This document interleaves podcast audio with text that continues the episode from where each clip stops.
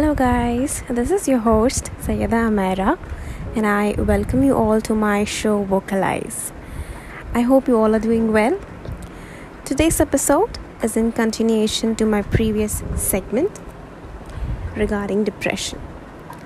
Since I recorded the first episode, there are too many people who have misinterpretation about depression.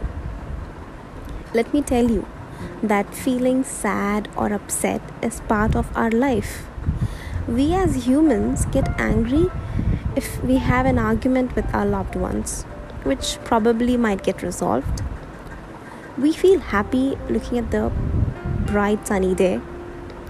We get upset if we know at someone or anyone is keeping unwell. So, these are not the signs of depression as these would subside once you move out of that movement. So, what is depression actually? Depression is actually when you realize that your mental and physical health is being disturbed. It is when you know there is an unexpected change which isn't right for your mental or physical well being. It is said that when a person feels angry, gets aggressive, feels anxiousness, restlessness, hopeless, getting thoughts of suicidal, drinking alcohol excessively, feeling insomniac, feeling fatigue, loss of interest in daily activities, etc. If any individual is experiencing any two or more of the said feelings constantly for more number of days, that's when one can say it is a sign of depression.